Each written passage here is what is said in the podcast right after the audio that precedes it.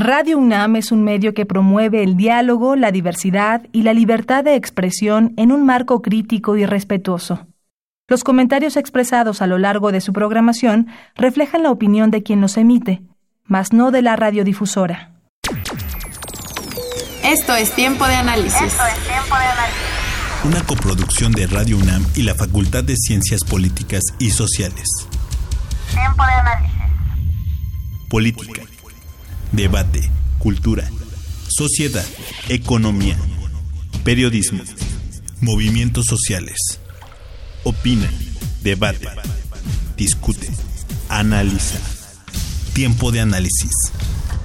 Un espacio donde con tu voz construyes el debate.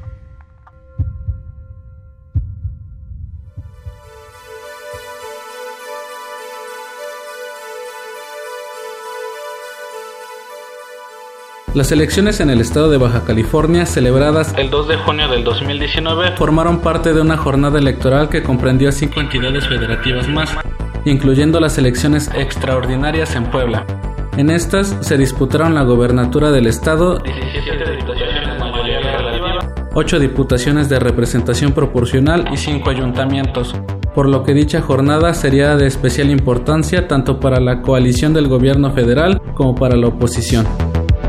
Los candidatos que se presentaron a la elección fueron Óscar Vega Marín por el PAN, Enrique Acosta Fregoso por el PRI, Jaime Martínez Veloz por el PRD, Guillermo Osuna Jaime por Movimiento Ciudadano, Ignacio Naya por el Partido de Baja California y Jaime Bonilla Valdés por la coalición Morena, Partido del Trabajo, Partido Verde Ecologista, Transformemos siendo este último quien resultaría electo gobernador con el 50.39% de los votos frente al 23.14% de los votos de Marín, de acuerdo con el PREP del Estado.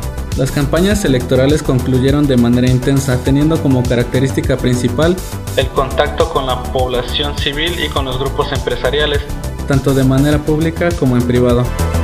Es importante destacar que a lo largo de los tres debates públicos por la gubernatura que tuvieron lugar en los medios de comunicación, el candidato de la coalición afín al gobierno federal no participó en ninguno de ellos, esto por tener otros intereses y ocupaciones en su campaña electoral. A pesar de que la oposición ha querido perfilarse como la segunda fuerza política nacional más fuerte solamente por detrás de Morena, en estas elecciones se demuestran nuevamente los problemas que existen al interior de cada uno de los partidos que la conforman.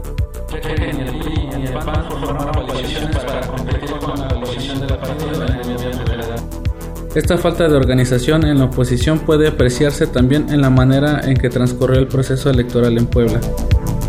Hacia el final de la polémica administración gubernamental de Francisco Vega de la Madrid, quien gobernó el estado de Baja California del 2003 al 2019, es el panista Oscar Vega Marín quien lanzó su campaña política para seguir conservando al estado como bastión del PAN desde hace ya 30 años.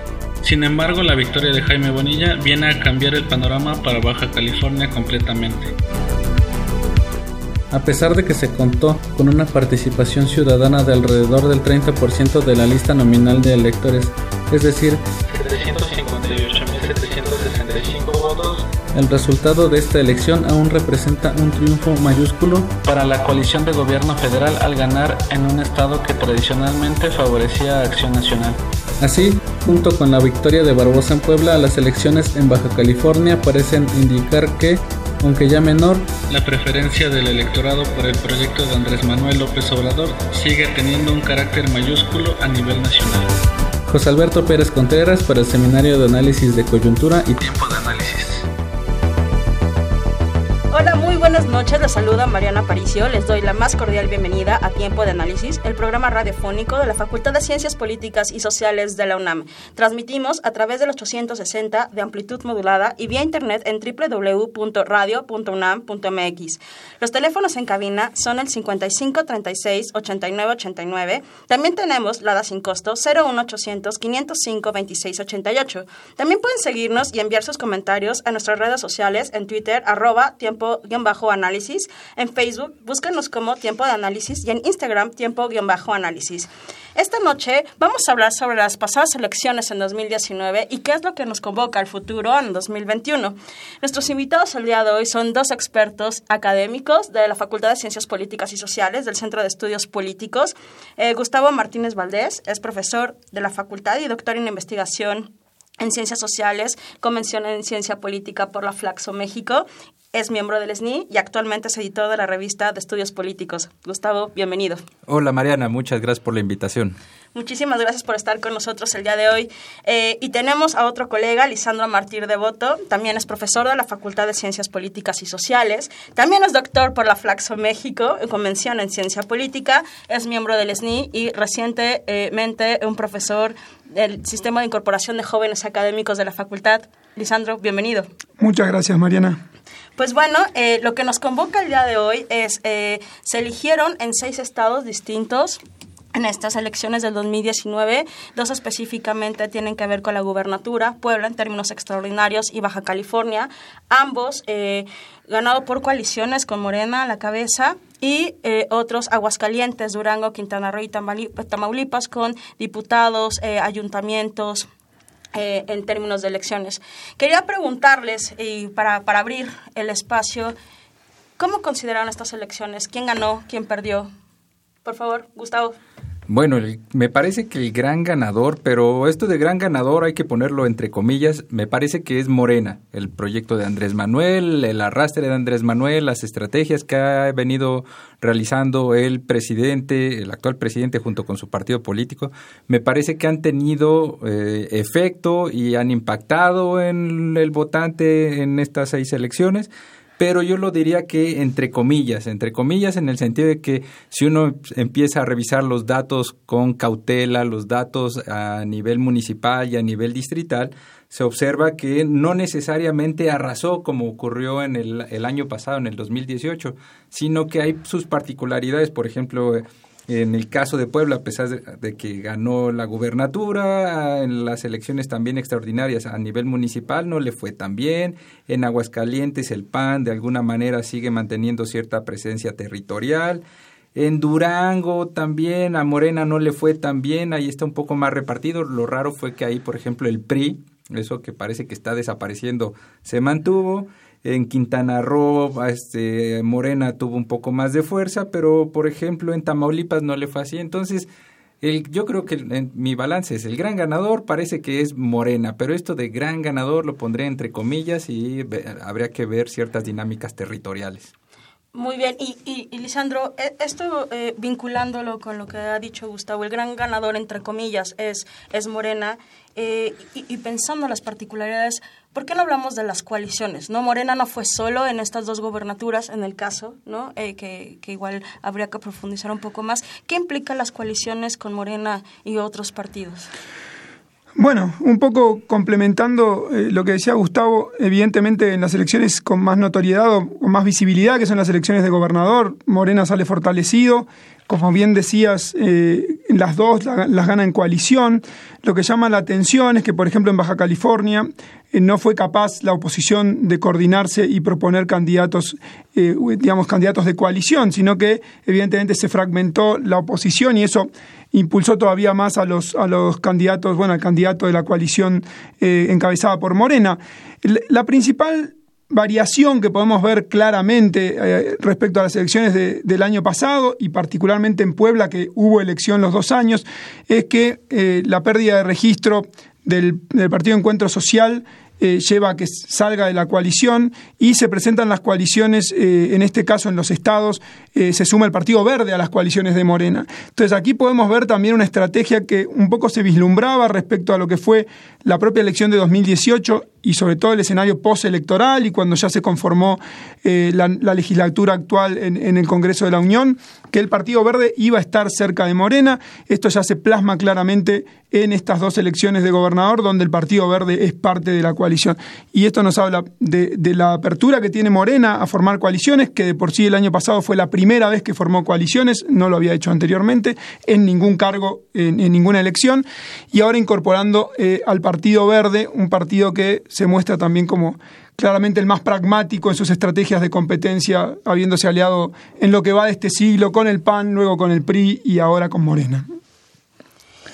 Y Gustavo, esto eh, que hablaba Lisandro sobre las coaliciones y, y, y, Morena, ¿cómo, ¿cómo, vislumbras tú a hacia las elecciones intermedias de, de, 2021 con la coalición morena, las fuerzas políticas. vamos a ir tratando de, ir desmenuzando esto, pero en términos de coaliciones, ¿cómo consideras tú de cara este ejercicio del 2019 a las intermedias del 2021? Bueno, me parece que las coaliciones son una estrategia importante para Morena. Eh, los datos del voto de, esta, de, estas de las elecciones de este año un poco lo muestran. En términos generales, el promedio de votación de Morena agregado para cada, para cada estado se mantuvo alrededor como entre el 25 28%, a excepción del caso de Baja California, que ahí fue eh, el estado donde la votación por Morena, solo por Morena fue la votación más alta. En el resto de los estados se mantuvo entre 25 28%. Por sí solo ese, ese porcentaje de voto no, no le da al partido para tener esta gran mayoría que necesita para seguir apoyando el proyecto de Andrés Manuel. Por ende, las coaliciones son muy importantes. Por ejemplo, uno de los, por ponerlo así en términos de los ganadores de estas elecciones, paradójicamente fue el PT. El PT logró porcentajes importantes en varias entidades y eso, por ejemplo, se tradujo en un aumento de la votación para la coalición con de Morena, este PTI, por el otro lado también del Verde Ecologista. Entonces, me parece que la coalición sigue siendo importante, este, va a ser una estrategia muy importante para Andrés Manuel. La otra es que por la manera en cómo se ha configurado o se está configurando la estructura de competencia entre los partidos políticos, se están armando bloques o se han armado bloques, ya son muy claros a nivel en las discusiones legislativas. Por ejemplo, el, el bloque del partido gobernante Morena junto con los que se van aliando el Verde, el PT, bueno, en el legislativo el PES, pero ahora ya no existe y ahora hay que ver quién se va uniendo. Y por el otro lado está el bloque de la oposición. Entonces, el asunto es que al armarse bloques, las coaliciones son fundamentales y por lo que se ve es que a territorial, insisto con esta parte de la dimensión territorial porque es importante, porque pareciera que Morena hay, tiene estados en los que no tiene mucha presencia o no tiene la misma presencia que, por ejemplo, en la Ciudad de México. Y eso es importante tomarlo en cuenta para saber también cuál va a ser la propensión del presidente a negociar y con quién va a negociar. Me parece que por ahí puede ir justo negociar, con quién negociar. Eh, hay un tema muy interesante acá y tiene que ver con el abstencionismo, ¿no? Estas elecciones, la participación fue eh, muy cercano al 30% de los, de los estados en los que se votó y en las elecciones intermedias tradicionalmente en México la, la población sale a votar muy poco pero no estamos eh, jugándonos lo siguiente, la siguiente mitad de, del gobierno de Andrés Manuel y también tenemos en el medio de todo esto la posibilidad de una consulta sobre la revocación del mandato. Entonces, más que, más que nunca en, en, México tenemos una, una conformación de distintos niveles. Por un lado, las eh, reelecciones ya de los congresistas desde la, desde la legislatura pasada, por un lado, por el otro la posibilidad de la revocación del mandato del presidente en el medio de unas elecciones donde eh, lo que nos apunta el 2019 es poca participación del electorado. Lisandro, quisiera preguntarte, abstencionismo y... Eh, y la estrategia del gobierno de, Morena, de, Andrés Manuel a la cabeza, sobre aglutinar votos de cara al 2021? Bueno, eso es una gran eh, pregunta en el sentido de, qué, define o no el abstencionismo o qué define o no la participación, depende cómo la quisiéramos plantear. Eh, y aquí tenemos un, gran tema que se discutió durante mucho tiempo cuando el PRI era el partido eh, hegemónico o el partido dominante, e incluso, digo, más aquí en, en, la época ya más democrática de la competencia electoral en México, si el PRI se veía beneficiado en muchos eh, escenarios electorales por una baja participación, en el sentido de que la capacidad de movilización del propio partido iba a impactar más en los, en los votos varios, en los votos emitidos finalmente, si la participación era baja. ¿no? Entonces decimos si eso convenía o no a los intereses del PRI. Quizás sería bueno pensarlo en este sentido en, respecto a la coalición gobernante actualmente, ¿no? a Morena. Es decir, eh, recién Gustavo nos decía, cuidado que el PRI, eh, perdón, perdón, cuidado que Morena eh, en el territorio eh, no, no mide igual, no tiene el mismo peso, no tiene la misma profundidad de sus bases y su presencia electoral eh, a lo largo de todo el territorio nacional y podemos empezar a ver cuestiones diferentes. Y esto nos puede abrir esa pregunta ah, para saber si una baja participación puede de alguna forma beneficiar o favorecer eh, a los candidatos de la coalición en el gobierno, pensando que la capacidad de movilización de un partido en el gobierno es mayor y sobre todo en el contexto del actual sistema de partidos. Eh, y acá sin querer traspolar necesariamente lo que pasa a nivel nacional o federal, eh, a todos los estados, porque sabemos que no es así, cada, entidad federativa también tiene su propia lógica eh, política y el peso de los partidos es diferente en cada uno de los, de los estados, pero claramente la elección eh, federal del año pasado marcó una línea respecto al apoyo que logra el presidente en el electorado, que puede permear en distintas entidades federativas pero de nuevo, yo creo que hay que analizarlo en, esta lógica, es decir, menos participación quizá va a favorecer que aquel con mayor capacidad de movilización de su electorado pues logre eh, resultados positivos, si es que los partidos de oposición mantienen la fragmentación, la poca claridad eh, en sus propuestas, en, sus mismas candidaturas, y esto va a llevar a que obviamente eso no motiva la participación y en general los que participan eh, lo hagan más por la coalición gobernante. Entonces también creo que hay que empezar a medirlo de esa forma y empezar a ver también, y dejo solo ahí para la discusión, que lo mismo que decía Gustavo, quizá pueda ser un, un canal de posible recuperación, si existe, eh, para analizarlo de cara al 2021 de estos partidos que parecen muy golpeados, sobre todo del PRI, que a nivel federal se ve muy, muy desfigurado, eh, realmente muy desdibujado, pero quizá en el territorio, en algunas entidades federativas, pueda eh, mantenerse y empezar a reconstruirse. Hoy se ve realmente difícil. Gustavo, Acerca de la oposición y la fragmentación, esto que, que, se viene discutiendo o poniendo ya en la mesa, eh, desde tu perspectiva, ¿cómo observas a la, a, la, oposición, a los partidos de la oposición? Eh, estuvimos, eh, conocimos hace, hace poco tiempo que en, en, el recambio del liderazgo del PRI, varias figuras prominentes del priismo han dicho que no están de acuerdo bajo las formas todo parece indicar que Morena está, ¿no? Con todo lo que ustedes han dicho, teniendo en consideración que, bueno, que Morena tiene una, una posición eh, importante ahora, habría que ver los estados, pero ¿qué pasa con la oposición? No solo a nivel de estatal, sino también federal. Hay una posibilidad de, eh, de hacer un contrapeso real a las políticas del presidente en turno. Eh, ¿Cómo ves tú la oposición? Bueno, como en principio hay que entender que él también el predominio, la fuerza que hoy tiene el partido gobernante Morena, apoyando a, su presidente Andrés Manuel, también tienen la fuerza que han tenido en, este, en términos legislativos y electorales, porque por el otro lado la oposición se ha desdibujado, la, la, una, se ha desdibujado porque quedó muy pequeña, en menos en términos de contingente legislativo, quedó muy pequeña. Es este, es el 50% menos uno. Entonces, en ese sentido ya tiene una posición legislativa perdedora. El único resquicio que le está quedando a la oposición para ponerle el pie al partido gobernante es cuando las iniciativas constitucionales llegan al Senado, es ahí donde Morena no tiene la mayoría legislativa y necesita negociar. Eso se vio, por ejemplo, en las negociaciones de la reforma para la, crear la Guardia Nacional, también para la reforma educativa y otras, y otras discusiones este, legislativas.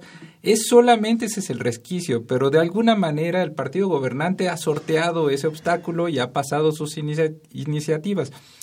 Ahora, ese es por un lado. La otra cosa es, para ver la oposición también hay que entender qué es lo que pasa dentro de la oposición. Y actualmente las oposiciones más fuertes que son el PRI y el PAN están pasando por problemas de fragmentación, de fraccionalización al interior de los grupos dentro de los partidos políticos. Y esto hace que la oposición no se comporte como bloque homogéneo, ni siquiera los partidos en sí mismos son bloques homogéneos. Están partidos al interior, no saben discutir, no saben ponerse de acuerdo y en ese sentido plantear una, una postura de oposición unificada frente a lo que se está volviendo como la planadora de Morena. Nada más como un ejemplo, en las elecciones eh, estatales de Baja California de este año, uno de los candidatos que se, eh, uno de los candidatos que se lanzó era un viejo panista, este Héctor Osuna Jaime.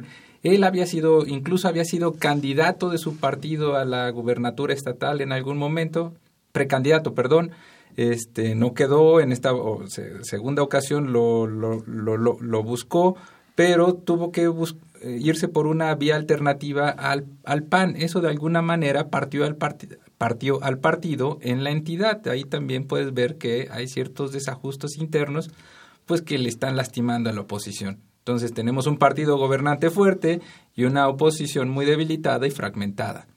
Y no parece que sea el mejor de los mundos. Y no, no parece el mejor de los mundos y sobre todo eh, ante estamos ante una posible reforma electoral, pero eso quisiera abordarlo en el segundo bloque. Eh, Lisandro, algunas lecciones de, de, lecciones de esta elección de 2019 eh, para lo que sigue? ¿Qué, ¿Qué, vislumbras? Ya sé que somos cientistas sociales y no tenemos una bola de cristal, sino seguramente no estaríamos aquí, pero ¿qué vislumbras? ¿Cuáles son las lecciones para tanto para el partido del poder como en la oposición? ¿Para, ¿A dónde ves que esto va? Bueno, creo que el partido en el, en el gobierno... Eh, digo, sigue en su estrategia, ¿no? Eh, se mantiene en su estrategia que un poco lo comentábamos, eh, que fue afrontar la elección del 18 en coalición, eh, mantener su coalición con el PT, al haber salido el PES entre el verde y mantener una coalición eh, que le permita enfrentar contiendas electorales, pero también, como comentaba Gustavo, eh, ser un frente en el legislativo, es decir, estamos hablando de coaliciones que parecen mantenerse tanto en el ámbito electoral como luego en el ámbito eh, legislativo, lo cual no siempre sucede. Eh, sabemos que la legislación en México define las coaliciones eh, a partir del, momento electoral y se terminan el día de la elección. O sea, realmente no hay ningún tipo de compromiso, más allá de lo que puedan decir los partidos, no hay ningún compromiso legal que obliga a los partidos a mantener sus coaliciones en los momentos postelectorales o ya de gobierno. esto está sucediendo con la coalición de, Morena. Entonces, claramente va a mantener su, su estrategia. Eh, y, no, no veo realmente, no vislumbro cambios importantes, sobre todo pensando que el año que viene es un año eh, poco activo en términos electorales, hay muy pocas elecciones y recién eh, lo grande y lo fuerte va a venir en 2021. que habrá que ver si mantenemos las mismas reglas que yo hablaremos, ya hablaremos en el segundo bloque, pero, pero digo, pensando en que todos estamos mirando qué van a hacer los partidos de cara al 2021, que va a ser la renovación de la Cámara de Diputados, la elección intermedia, una posible revocación de mandato, se van a renovar 14 gubernaturas, va a ser otra vez un proceso electoral grande. ¿Qué hacen los partidos de oposición? que hoy, como hablábamos recién, están realmente desdibujados, fragmentados, con rencillas internas. Bueno, tienen hasta el 2021 para ver realmente, ahí van a jugar fuertemente sus cartas y ver si se pueden reconfigurar. El PRI, por ejemplo, eh, que ha, sido durante todo el, siglo XXI eh, el partido que más se había coaligado, que más coaliciones había formado para enfrentar contiendas electorales. Eh, parece que estas elecciones de 2019 las enfrentó más de manera solitaria, no logró coaligarse, entendiendo que su principal socio, que era el Verde, cambió de, coalición y, Nueva Alianza eh, obviamente tiene muchísimos problemas eh, como, como obviamente se derivó de la elección del año pasado. Entonces la coalición que el PRI había mantenido durante mucho tiempo pues obviamente se, se, desdibujó y está viendo cuál va a ser su estrategia. Y por otro lado, el PAN y el PRD parecen mantener la coalición eh, a pesar de que los resultados han sido ambiguos, ¿no? Llegaron a la elección de 2018 luego de buenos resultados eh, en, elecciones estatales en 2016 principalmente, y, eh, pero después de la elección de 2018 y contándola de este año, pues los resultados no han sido tan buenos, aunque como, como adelantaba también Gustavo, en Durango, en Tamaulipas, han podido mantener algunos, algunos resultados positivos a nivel de ayuntamientos o incluso de, Congreso, del Congreso estatal. Entonces creo que eh, si no se vislumbra un cambio importante, eh, sobre todo en los dos partidos eh, más que se ven como una oposición más amplia, que son PAN y PRI, va a ser complicado. parece que la coalición de gobierno va a tener todo a su favor, pero también yo creo que habría que ponerle algunas fichas a qué va a pasar con Movimiento Ciudadano. Está creciendo mucho a partir de Jalisco, donde claramente tiene un bastión, pero habrá que ver cómo se desarrolla Movimiento Ciudadano en el resto del país y creo que no mucho más, eh, porque los demás partidos terminan siendo, eh, todavía ni siquiera sabemos eh, si van a terminar jugando de manera importante. Justo, y ligando un poco ya para cerrar este bloque, Gustavo, el gran perdedor, no hablamos del gran perdedor, pero creo que el gran perdedor, al menos en, en las gubernaturas, es el PAN. ¿Cierto? Okay. digamos, ¿no? Eh, ¿Qué significa esto? Eh, por un lado, y, deja, deja tratar de, de, expresar lo que estoy pensando, por un lado, eh, Morena gana, PAN pierde estos dos, estos dos estados, pero al mismo tiempo estamos observando, estamos siendo partícipes de cómo Morena a nivel federal se está aglutinando con otros actores, por ejemplo, con los grupos religiosos. Y, y, y, por otro lado también tenemos ciertas políticas públicas que van encaminadas a engrosar un poco eh, la, ciudadanía para no perder la base, ¿cierto? ¿Cómo, cómo observas estos dos movimientos? Y de, nuevo, pensando en el, en el 21, parece que el 19 ya lo, ya lo estamos dejando un poco atrás y todo lo que estamos proyectando hacia adelante. ¿Cómo, cómo ves estas dos cuestiones? Ok, te digo, analizar el electorado, analizar el comportamiento del votante, cómo se mueve también la política, cómo es la democracia. Eso de a veces hablar de grandes perdedores, grandes derrotados, eh, grandes ganadores, grandes perdedores es relativamente ambiguo por ejemplo, en esta ocasión al PAN le tocó someterse a escrutinio en dos entidades que gobernaba, una Puebla de manera extraordinaria y la otra Baja California, pero si no hubiera habido la extraordinaria, Baja sería la única. La otra es que el ejercicio de gobierno desgasta y desgasta demasiado y el asunto es, por ejemplo, para Baja California es que el PAN llevaba demasiado tiempo gobernando. De, de hecho, eh, Baja California no, e, no, era per se, si lo vemos en términos de eh, bastión, no era un bastión de votos panistas, no es que la tuvieras controlada. Si se observaba la dinámica a nivel municipal o a nivel de distritos locales en Baja California, siempre ha habido una alternancia muy fuerte, eh, o había una alternancia muy fuerte entre PAN y PRI, el chiste es que ahora se coló Morena, pero de alguna manera controlaba la gubernatura, más no el territorio, por ejemplo, a nivel municipal.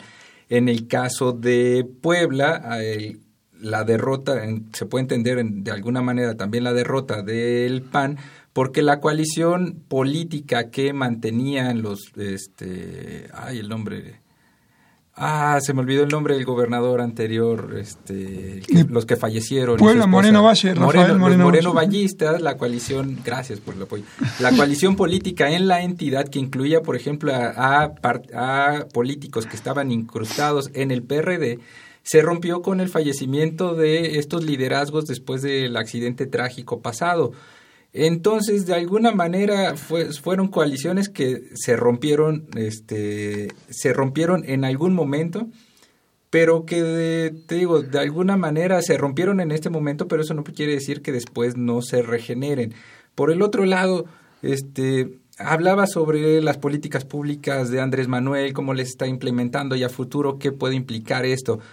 Eh, me parece que el, proceso que está realizando actualmente Andrés Manuel, redirigiendo, por ejemplo, becas, eh, redirigiendo el gasto público hacia nuevas becas, hacia programas de jóvenes, hacia los adultos mayores, esta ampliación de las políticas públicas con un sentido aparentemente más universal, de alguna manera parece que lo que están haciendo es llevar a cabo un fenómeno que en algún momento me decía la doctora Joy Langston del CIDE, es de encapsulamiento del votante está mandando dinero, por ejemplo, ya Prospera va a desaparecer, la política pública de desarrollo social más grande de este país por mucho tiempo ya va a desaparecer y ese dinero se va a ir hacia becas. El asunto es que este dinero parece que lo está redirigiendo por, para, pensando en el 21, mantener cautivos a un sector del electorado y es ese sector que recibe becas y el asunto si incrementamos el tamaño de las becas de la gente que lo recibe, de alguna manera es gente que va a tener un incentivo para no renunciar al voto de Morena, sino para mantenerlo ahí. Entonces me parece que estamos viendo también este fenómeno de control de alguna manera de los electores hacia el 21. Qué interesante. Eh, pues parece, ¿no? Eh, pasamos de política pública vía eh, instituciones, ¿no? Con rendición de cuentas a un, a becas directas donde no hay intermediarios no entre entre el gobierno y aquel que recibe las becas lo cual es muy interesante sobre todo si pensamos en clave en clave electoral. Eh, nos quedan muy pocos segundos. Eh, yo voy a mandar eh, a cápsula. Sin embargo para dejarlo en la mesa y, nuestros este nuestros comentaristas vayan pensando qué significa la reforma electoral listo nos vemos, eh, regresamos a una cápsula y volvemos en unos minutos.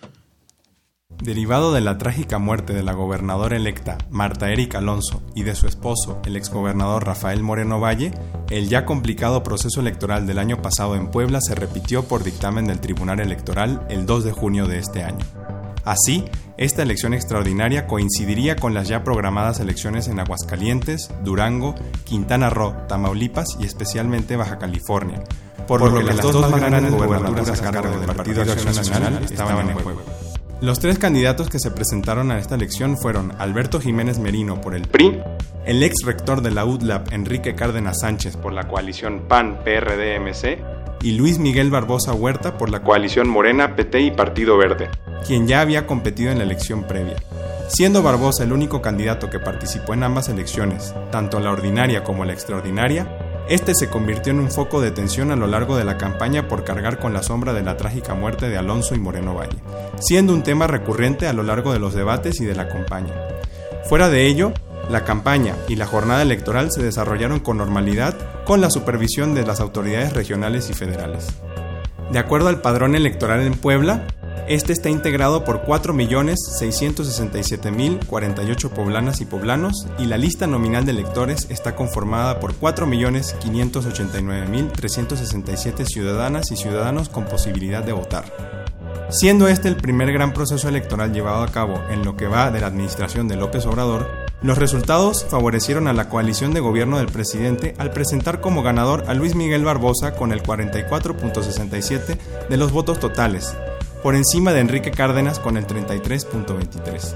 De acuerdo al padrón electoral en Puebla, este está integrado por 4.667.048 poblanas y poblanos, y la lista nominal de electores está conformada por 4.589.367 ciudadanas y ciudadanos con posibilidad de votar. Siendo este el primer gran proceso electoral llevado a cabo en lo que va de la administración de López Obrador, los resultados favorecieron a la coalición de gobierno del presidente al presentar como ganador a Luis Miguel Barbosa con el 44.67% de los votos totales, por encima de Enrique Cárdenas con el 33.23%. Aunque esto represente otra gran derrota electoral para Acción Nacional en menos de un año, la participación ciudadana se ha visto ampliamente reducida. Al momento de la elección se registró una participación ciudadana de 1.527.071 personas, es decir, apenas del 33.42% del total de los electores. Esto resulta especialmente preocupante cuando se compara con la elección anterior, la cual contó con una participación ciudadana del 67.65% de la lista nominal. Todo esto pareciera apuntar a que el apoyo electoral a la coalición de gobierno federal comienza a disiparse, mientras que la oposición aún se muestra debilitada por la derrota del primero de julio del año pasado. Soy Eugenio Mora para el Seminario de Análisis de Coyuntura y Tiempo de Análisis.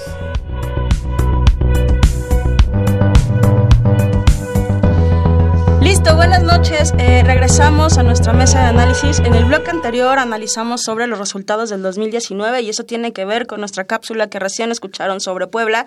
Pero en esta en este segundo bloque eh, me encantaría poder conversar con nuestros eh, con nuestros invitados sobre la reforma electoral. hace algunos días el presidente del INE, Lorenzo Córdoba, sugirió que este siguiente periodo vamos a discutir este tema con con amplio margen. ¿Qué significa discutir la reforma electoral. Eh, ya hay eh, distintos grupos parlamentarios, Morena entre ellos tiene una posición muy clara sobre lo que quiere y no se quiere. Eh, para abrir mesa, ¿qué opinan? ¿Qué opinan sobre la reforma electoral, Lisandro? Bueno, la reforma electoral, en principio, como siempre se dice cuando se empieza a hablar de estos temas, eh, pues en México parece ser algo obligado, ¿no? Es decir, aunque no está establecido de esa manera eh, en ningún lado, pero siempre después de los procesos electorales, sobre todo de los grandes procesos electorales y de los procesos electorales federales, presidenciales, siempre se pone sobre la mesa una reforma electoral. ¿Qué suele pasar con estas reformas? En general se pone sobre la mesa para tratar de calmar a los perdedores de cara a lo que viene. Es decir, bueno, lo que te pasó en esta elección o aquello que por lo que tú estás eh, denunciando o estás eh, impulsando una reforma, vamos a intentar que no vuelva a pasar, vamos a, conversarlo. En este caso, la reforma parece venir del que ganó la elección, ¿no? Entonces, aquel que ganó la elección con estas reglas y con, estos, eh, con estas instituciones electorales, parece ser quien está impulsando la, discusión de, la posible reforma. ¿Y en qué se monta esto? Al parecer, y como no es raro en todos los temas que está moviendo el, actual gobierno, en la austeridad. ¿no? Lo primero parece ser ir hacia otra política de austeridad también en, en, términos electorales. Ya hubo recortes para las instituciones electorales en el presupuesto 2019 y parece, o, lo que viene en la discusión es, bueno, los soples o los, los organismos públicos locales electorales, que los antiguos institutos electorales eh, estatales, eh, son muy caros para, para, el funcionamiento de la democracia, no están activos permanentemente, solo se activan cuando hay elecciones en los estados, pero la estructura se mantiene, es permanente, entonces el gasto es permanente. Y hay quienes, empezando por varios diputados de Morena, están queriendo impulsar una reforma para tratar de desaparecer a estos organismos públicos locales electorales y, eh, que la estructura del propio INE en los estados se vuelva permanente y sea solo el INE el que organice eh, elecciones en el país. Aquí hay muchas cosas que, podemos eh, discutir y lo, voy a plantear muy rápidamente para también eh, abrir la conversación eh, con, Gustavo. El tema de, por ejemplo, si los organismos públicos locales están capacitados, si se han profesionalizado, si alcanzaron el mismo nivel de profesionalización que tiene el INE, si dan la misma certeza que, que, ofrece el INE al organizar elecciones. recordemos que en 2014 la reforma estaba impulsada principalmente porque los partidos de oposición PAN sobre todo, eh, decían que los organismos locales, los institutos locales electorales eh, respondían o estaban influenciados por los gobernadores, entendiendo que los consejeros electorales eran designados por el Congreso y si los gobernadores lograban dominar el Congreso, tenían consejeros, si uno quiere, a modo o cercanos que podían encauzar las decisiones se da la reforma de, del 14, de 2014, ahora es el INE el que, el que nombra a los consejeros eh, de los eh, organismos locales electorales, y así tampoco parece haber del todo satisfacción eh, con el funcionamiento. Entonces, por un lado el tema del funcionamiento, de cuánto cuestan, de, la posible política de austeridad, por otro lado esto de decir no ofrecen realmente certezas, garantías, son realmente profesionales los órganos electorales locales, y todo esto está en la mesa, en la discusión. Eh, que se viene. Claramente en estos días también estaba transcurriendo un foro en, el, en, la Cámara de Diputados para justamente analizar la reforma, la posible reforma electoral. Incluso hay voces discordantes dentro del propio Consejo General del INE.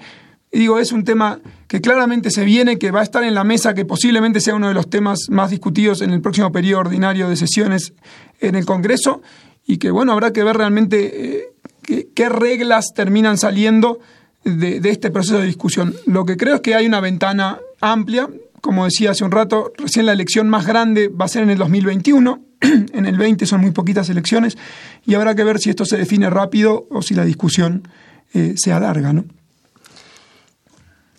Conectando, eh, Gustavo, con, lo que ha planteado Lisandro, ¿Cómo, ¿Cómo tú visualizas esta reforma electoral? Por, por un lado, claro, una de las, de las vertientes de, la administración de Andrés Manuel tiene que ver con la política de austeridad, pero la pregunta sería, en México y la democracia en México, pensar en austeridad en el instituto más importante, el, que, el, el instituto el cual tiene la legitimidad de las elecciones, ¿es válido? ¿Es viable? ¿Estamos abonando a la democracia? ¿Estamos listos para esto? No sé. Y, por otro lado, los, lo, local, ¿no? Eh, los institutos locales tienen la certidumbre, la confianza, ¿no? Porque podemos discutir muchas cosas, pero el INE es una institución que tiene certidumbre, que la ciudadanía lo considera eh, un espacio, una institución que regula, ¿no? El INE es eh, una de las grandes exportaciones de México hacia los procesos de transición a la democracia en varios países. ¿En qué estamos pensando cuando hablamos de reforma electoral en clave de la administración de Andrés Manuel? Ok, yo voy a retomar la última pregunta que dices. ¿En qué estamos pensando al respecto? Pero hay que, pero más que en qué estamos pensando, la, una de las preguntas y me parece muy importante y la decía, por ejemplo, anoche el consejero Ciro Murayama en un noticiero, él lo que se preguntaba era, ¿cuál es el problema que queremos resolver planteando una nueva reforma electoral? ¿Cuál es el problema? Si vemos el ciclo de reformas políticas o políticas electorales en este país, las reformas a las leyes electorales, todas las reformas o en su mayoría han intentado resolver un problema. Por un, si lo vemos en términos de ciclo, en, en, los, en la década de los 80 y los 90 hasta la ciudadanización del, del IFE entonces en el 96, el problema que se quería resolver era el problema de la intervención del gobierno en la organización de las elecciones y por ende resolver el problema del fraude. Posteriormente, al 97 en, en adelante hasta la reforma del 2014, el ciclo de reformas hacia donde iba orientado era hacia ampliar el funcionamiento de la, de la democracia y de alguna manera resolver algunos problemas, por ejemplo, algunos problemas que estaban latentes, por ejemplo, el problema de el recuento de los votos, el voto por voto, casilla por casilla del 2000 de las elecciones del 2006 se tradujo en una reforma electoral. Luego el problema de la fiscalización de la elección de Peña Nieto se tradujo en una nueva reforma electoral. Y entonces la pregunta es, ¿y el año pasado que bajo ese marco normativo Andrés Manuel pudo ganar con un, este, un amplio margen de votos, qué problema hubo? El asunto es no hay ningún problema, al menos que aparentemente se necesite, necesite resolución. En ese sentido, no parece haber problemas a la legitimidad política de los resultados que se generan bajo estas reglas y bajo esta organización electoral. Con un INE nacional y OPLES estatales no hay un gran problema. El problema por dónde viene es un problema más que nada discursivo y es el problema discursivo y a mí me parece este problema discursivo muy peligroso para el funcionamiento de la democracia, que es siempre el tema de los dineros. Hay que hacer todo menos costoso, hay que hacer, hay que bajar los costos de la democracia. Ese fue el argumento con el que se implementó la reforma del 2007 para reducir el acceso de los partidos políticos y que contrataran este, tiempos en medios de comunicación. La idea era reduzcamos, el discurso era hay que reducir eso, hay que reducir el costo. Acto seguido, ¿qué pasó? No se redujo el costo. Los partidos políticos de alguna manera mantuvieron el mismo financiamiento, sencillamente que ahora le salió mejor porque ya no tienen que gastar de su bolsa para contratar tiempo aire. Entonces no se no, eh, no ocurrió eso.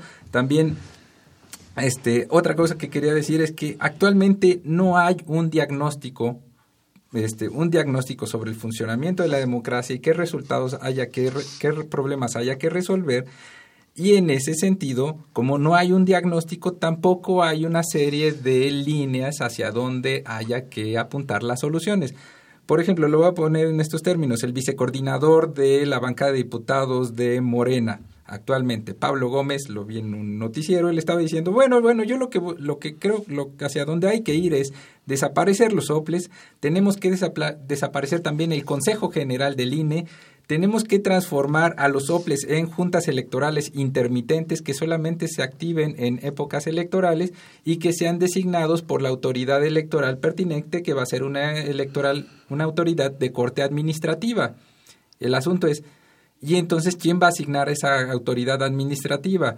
Pues lo que se entiende es si es una autoridad administrativa va a caer dentro de la esfera de acción de o responsabilidad del ejecutivo y si es el Ejecutivo, entonces eh, regresamos al esquema pre-años 80, donde era el partido en el gobierno el que designaba a la autoridad electoral y la autoridad electoral nacional iba designando a las estatales. Vamos a regresar, o sea, lo que están planteando es parece que es un retroceso a ese periodo de los años 80 del esquema del gobierno autoritario o del partido hegemónico.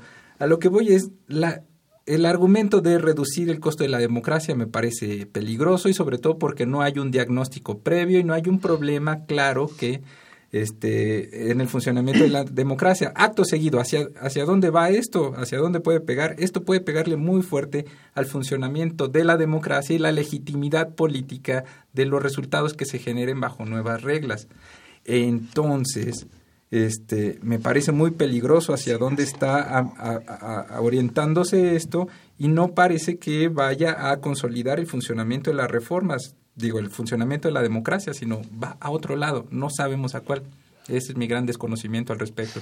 Qué interesante y muy importante lo que apuntas, Gustavo. Eh, Lisandro, ¿quieres profundizar sobre este tema?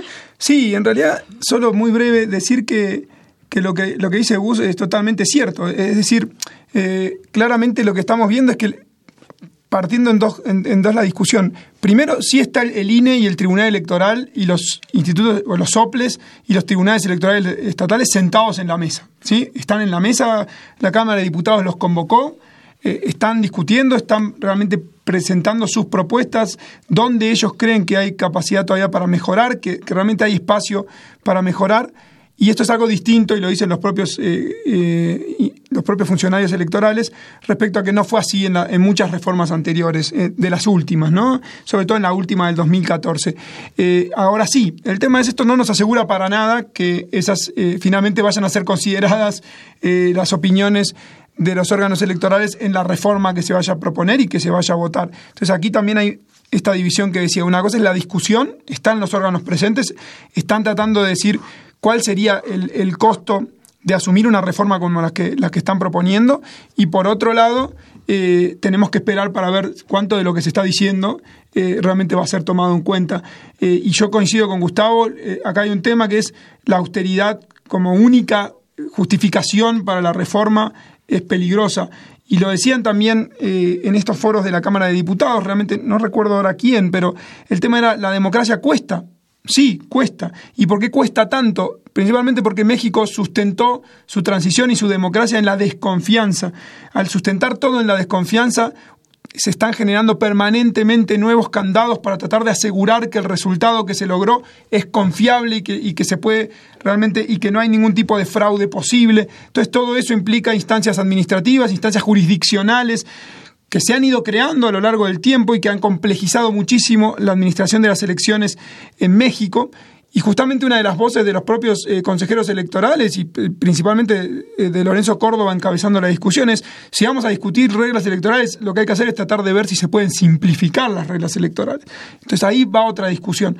Pero comparto totalmente que no se puede justificar una reforma solo en la austeridad, porque nos puede llevar a lugares realmente riesgosos y por otro lado, solo abrir un, un corchete aparte, unos paréntesis para decir, esto parece ser parte de una política de gobierno del gobierno actual respecto a su relación con los órganos autónomos. Digo, es muy riesgoso en lo electoral, es muy riesgoso, pero parece estar pasando lo mismo en otros ámbitos, en transparencia, en derechos humanos, el hecho de, tratar de, ver qué hacen con los órganos autónomos. Particularmente en lo electoral eso es riesgoso y lo dijo muy bien Gustavo, si la idea es volver a un modelo donde el gobierno tiene la, manija y donde el que define eh, eh, las elecciones y cómo se administran y cómo se, desarrollan es el gobierno, pues claramente es un, es un retroceso. Pues ahora con lo que ustedes dos plantean, eh, pues me queda la pregunta, parece que el problema no hay problema, ¿no? Entonces, si no hay problema, entonces nos creamos el problema o, cómo. Eh, y, eso me, me, me, hace pensar si, si hay un riesgo en términos si la reforma eh, electoral eh, tiene que ver, el peligro es con, con, con el presupuesto asignado, ¿dónde entonces entraría? Tal vez el problema es la concentración de la toma de decisiones por un lado del, del, Ejecutivo, de, la Administración, y por el otro, ¿dónde va la revocación del mandato? Porque todo parece, ¿no? Hasta lo que hemos analizado, que, Morena tiene eh, una amplia aceptación, gana elecciones, no, no en las locales, pero sí en las estatales, en la federal, y ahora está se está replanteando, se está planteando una reforma electoral con visos a la revocación del mandato. ¿Cómo ven o cómo, cómo observan o, qué, analizan ustedes con la revocación del mandato? Y voy a tirar dos preguntas. Ah, eh, ¿Qué significa que se apruebe la revocación del mandato en la reforma electoral? Y lo segundo, ¿y si la pierde, para dónde vamos? Por favor, Gustavo. Ok, bueno, hay que partir que esta, esta cláusula de la revocación del mandato no está regulada en nuestra Constitución. Entonces, ¿hacia dónde vamos? No sabemos porque no hay un no hay una institución, no hay un código que nos diga qué va a pasar.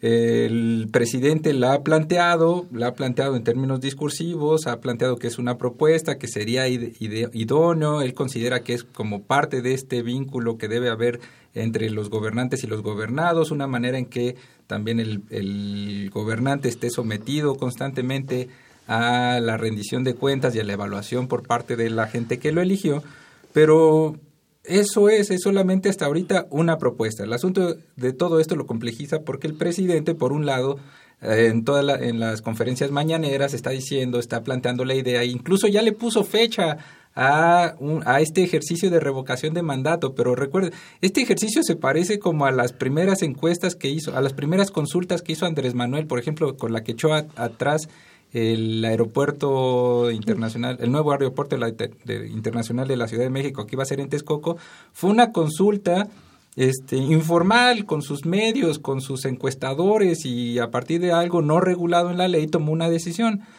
Acá no sabemos hacia dónde va. La otra es, este, si la ley electoral y la constitución no son modificadas para, para, permitir la revocación del mandato, en caso de que ésta se lleve a cabo en el mes de marzo del, del, del 2021, eh, de alguna manera el presidente también estaría, estaría violando la constitución, porque estaría durante año electoral el, el, el gobernante estaría llevando a cabo acciones de promoción de su gestión y eso está prohibido por la constitución durante año electoral. No sé si me expliqué, pero el asunto es, es peligroso en el terreno en el que está entrando. Si el presidente es el primero en violar la Constitución, entonces, ¿hacia dónde nos va a llevar? ¿Hacia dónde va a ir el ejercicio democrático en este país?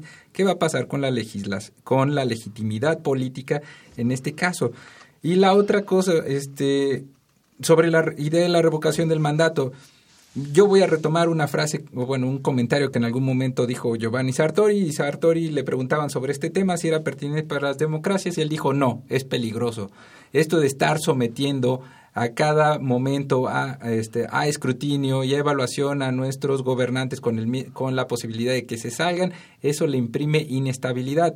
La otra cosa es, le imprime inestabilidad por ese lado, por el lado institucional y por el lado político, ayuda a concentrar la presencia o el poder o el liderazgo o el poder político en estos gobernantes. Y de alguna manera para que una democracia funcione, una democracia en términos representativos, liberales, como más o menos la que tenemos en este país, lo que es importante es tener mecanismos de control, de, de contrapesos para que la concentración del poder no se transforme después en una tentación autoritaria, como decía en algún momento Levitsky, eso está ocurriendo hoy y, parece más que resolver problemas, mm, parece que genera, puede generar nuevos problemas a los que no estamos preparados, me parece, porque, y me refiero preparados en términos de no sabemos eh, en términos constitucionales hacia dónde podemos ir después de eso. Y, apuntas justo al corazón del problema, porque eh, como ya mencionabas, el, el, presidente ya ha sugerido a avanzar o adelantar ¿no? la revocación del mandato de las elecciones del 2021 para, para no contaminar ¿no? La, la, la, elección, pero también, y, se volvió a hablar sobre el presupuesto, ¿no? Dijo que quería adelantarla, pero tampoco que le iba a dar más presupuesto al INE para hacerlo, y, como estamos eh, analizando, como estamos viviendo las consultas del presidente, pues empezamos con, eh, con su gente, ¿no? En lugares A, hasta expresiones actuales de mano alzada en mítines políticos. Entonces, bueno, estamos ante una gran ah, incertidumbre sobre qué es lo que se está pensando cuando hablamos de revocación del mandato, por un lado, y por el otro, cuáles van a ser los costos para la democracia en México, que ha sido, que, nos ha llevado muchos años, un proceso largo con varias discusiones, eh, con, también con la modificación del pensamiento de la propia ciudadanía. Pero solo para, para, para ir cerrando, porque nos quedan muy pocos minutos, les pediría eh, tanto a Lisandro como a Gustavo eh, que fuéramos cerrando, que eh, a, manera de, de, cerrar o para pensar, para dejar al público pensar en lo que sigue y, tener en cuenta 2021 como aquello que vamos a seguir discutiendo, reforma electoral, revocación del mandato. Por favor, Lisandro. Sí, respecto a revocación de mandato, muy brevemente, varias cosas para pensar y que se están discutiendo y que están ahí es, ¿va a ser en eh, paralelo, en simultáneo con la elección, sí o no? Juega el presidente, si se hace en simultáneo, juega en la elección del resto de las elecciones que se van a estar dando en ese momento. Entonces la oposición dice que sí y, Morena dice que no. Entonces, ¿en qué momento se va a hacer? Si es al mismo tiempo, ahorra, eh, los costos son menores porque ya hay un despliegue electoral. Si es en otro momento, pues los costos aumentan. Ahí hay una discusión que hay que darla, porque además tendría que ser bien organizada digamos, institucionalmente respaldada para ser confiable. Y segundo, para pensar quién puede proponer la revocatoria de mandato, porque algunos dicen que hasta la pueda proponer el mismo presidente. Pues, ¿De qué se trata? ¿no? En general, la revocatoria de mandato es para que aquellos que creen que el presidente o que cualquier autoridad que pueda eh, digamos, someterse a este mecanismo eh, de participación ciudadana esté haciendo mal, está ejerciendo mal sus funciones pueda ser sometido nuevamente al escrutinio público y a la rendición de cuentas. Pero que se llame el propio presidente eh, a una revocación de mandato, pues realmente habría que preguntarnos, pues, ¿para qué queremos reglas así? ¿Y qué estamos buscando con la revocación de mandato? Creo que es complejo. Por favor, Gustavo, para ir ah, cerrando. Ok, pues como decías al inicio, este, somos cientistas sociales. Eso quiere decir que trabajamos con hechos del pasado y no tenemos una esfera de cristal, si no seríamos consultores. Y, entonces este, estaríamos en otro lado. Estaríamos en otro lado, con eh, otras cuestiones, seguro. Sí, sí, sí, estoy de acuerdo. Y, cobrando distinto. eso es lo más importante. Exactamente. Entonces a lo que voy es, no lo sé. Este, yo, por ejemplo, tenía un conjunto de chistes sobre el funcionamiento del sistema político y de los sistemas de partidos en este país, pero dejaron de funcionar desde hace un año. Entonces estoy en este proceso de generar mis nuevas expectativas. Estoy más como un espectador viendo qué está ocurriendo porque hay muchas prácticas que no me queda claro hacia dónde van. Creo que estamos en un proceso en construcción, un work in progress, y más que adelantar nuevos fenómenos, eh, yo mejor sugeriría estar atento a lo que está ocurriendo y verlo críticamente, porque hay señales que parece que son buenas, la reorientación del gasto público, pero por el otro lado, en la práctica política, no parece que se fortalezca el funcionamiento de la democracia. Sin embargo, estaremos en, hay que estar atentos y ser críticos con lo que está pasando ser críticos, estar informados, me parece que es algo que podemos eh, sugerir a nuestros radioescuchas, eh, estar muy atentos sobre las discusiones sobre reforma electoral, eh, y qué, a qué va con la revocación del mandato, me parece que es interesante saber para qué el presidente justo quiere tener este ejercicio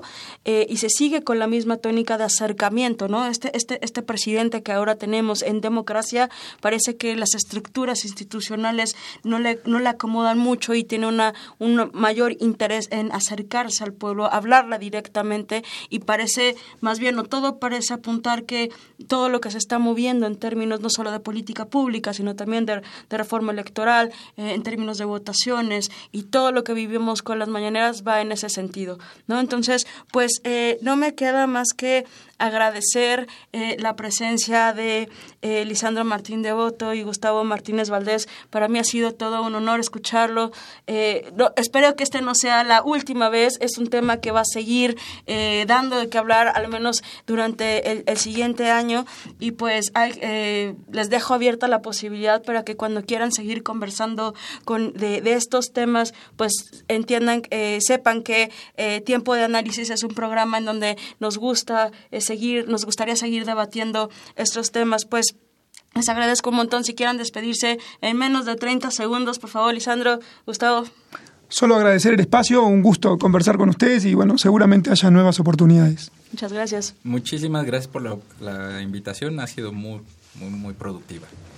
Pues eh, muchas gracias a todos. Estuvo en operación de cabina Ángel López y continuidad Tania Nicanor. Este programa es producido por la Coordinación de Extensión Universitaria de la Facultad de Ciencias Políticas y Sociales, dirigido por el doctor Sergio Varela, el productor Oscar González, asistente de producción Jessica Martínez y de Servicio Social Karina Venegas y Silvia Castro. Se despide de ustedes Mariana Aparicio. Muy buenas noches. Nos vemos pronto.